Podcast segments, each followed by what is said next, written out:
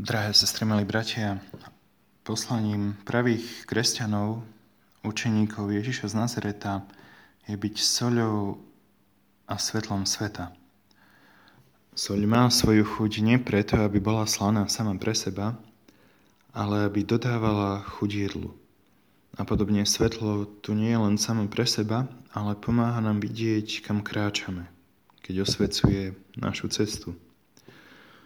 Naše životy, to, čo robíme, to, čím sme, majú byť viditeľným znamením Božej prítomnosti a Božieho pôsobenia vo svete. To sa samozrejme nemusí stretnúť vždy iba s priaznivou odozvou druhých. Vieme, že soľ, keď sa prida do jedla, tak ho dochutí, ale keď sa nasype na ranu, tak nepríjemne štípe. A rozdiel tu nie je v soli, ale v objekte, s ktorými príde soľ do kontaktu. Podobne aj svetlo môže na jednej strane osvecovať cestu druhým, aby nezakopli, ak je na ceste nejaká prekážka, ale pre tých, ktorí žijú dlhodobo v tme, je svetlo nepríjemné. Kristové slova nech tak svieti vaše svetlo pred ľuďmi, aby videli vaše dobré skutky a oslavovali vášho Otca, ktorý je na nebesiach, nám zdôrazňujú, že práve cez skutky a nielen cez pekné slova sme rozpoznateľní ako učeníci toho, ktorý je svetlo sveta.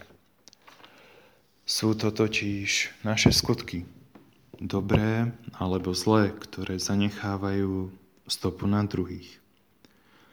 A ako veľmi dnešný svet, ktorý trpí materializmom, ktorý trpí násilím, chudobou, potrebuje svetlo Evanielia, ktoré premieňa, ktoré uzdravuje a prináša spásu tým, ktorý ho svedcuje.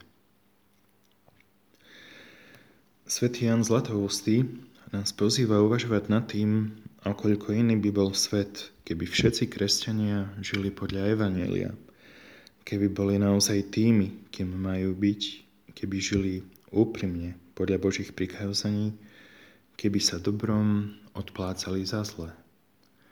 Svetý Jan Zlatoustý hovorí, keby kresťania takto žili, tak vo svete by zrazu nebolo pohanov, pretože to dobro kresťanov by sa nalepilo aj na nich a boli by ochotní nasledovať cestu učiteľa z Nazareta. Napodobňujme, drahé sestry, milí bratia, Kristovú lásku, jeho veľkorysosť, aby svet videl naše dobré skutky a oslavoval nášho nebeského Otca.